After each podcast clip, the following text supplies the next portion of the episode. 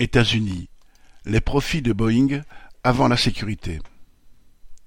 Le cinq janvier, un vol Alaska Airlines United avait décollé depuis dix minutes de Portland, dans l'Oregon, lorsqu'un panneau sur le côté de l'avion, un obturateur de porte, s'est détaché, ouvrant à cinq mille mètres d'altitude un trou béant dans la carlingue du Boeing 737 MAX 9. La cabine a été brutalement dépressurisée, déclenchant la sortie des masques à oxygène, tandis que les téléphones et les vêtements des usagers étaient aspirés hors de l'avion. Heureusement celui-ci continuait encore son ascension, les passagers avaient leur ceinture de sécurité, sans quoi ils auraient pu subir le même sort que leurs affaires personnelles. Les pilotes ont pu effectuer un atterrissage d'urgence et il n'y a pas eu de victimes. À la suite de cet accident, les autorités fédérales ont cloué au sol 171 appareils MAX 9 et ont promis de mieux contrôler le constructeur Boeing.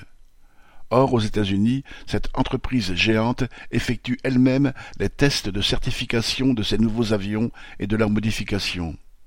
Le rôle des autorités se limite à vérifier les rapports fournis par l'avionneur. L'avion mis en cause fait partie de la même série que les deux qui s'étaient écrasés il y a cinq ans, entraînant la mort de près de 350 passagers. Après ces accidents, il avait été établi que Boeing avait précipité leur conception et négligé la sécurité afin de réduire les coûts et de gagner du temps sur la concurrence.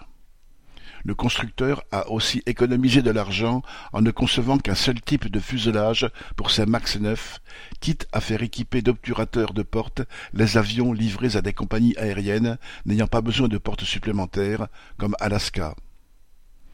Lorsqu'elles ont commencé à enquêter sur leur MAX 9, après l'incident de Portland, Alaska Air et United ont toutes deux découvert citation, des boulons nécessitant un serrage supplémentaire sur les obturateurs de porte qui, ainsi que les fuselages, sont fournis par le sous-traitant Spirit Aerosystems.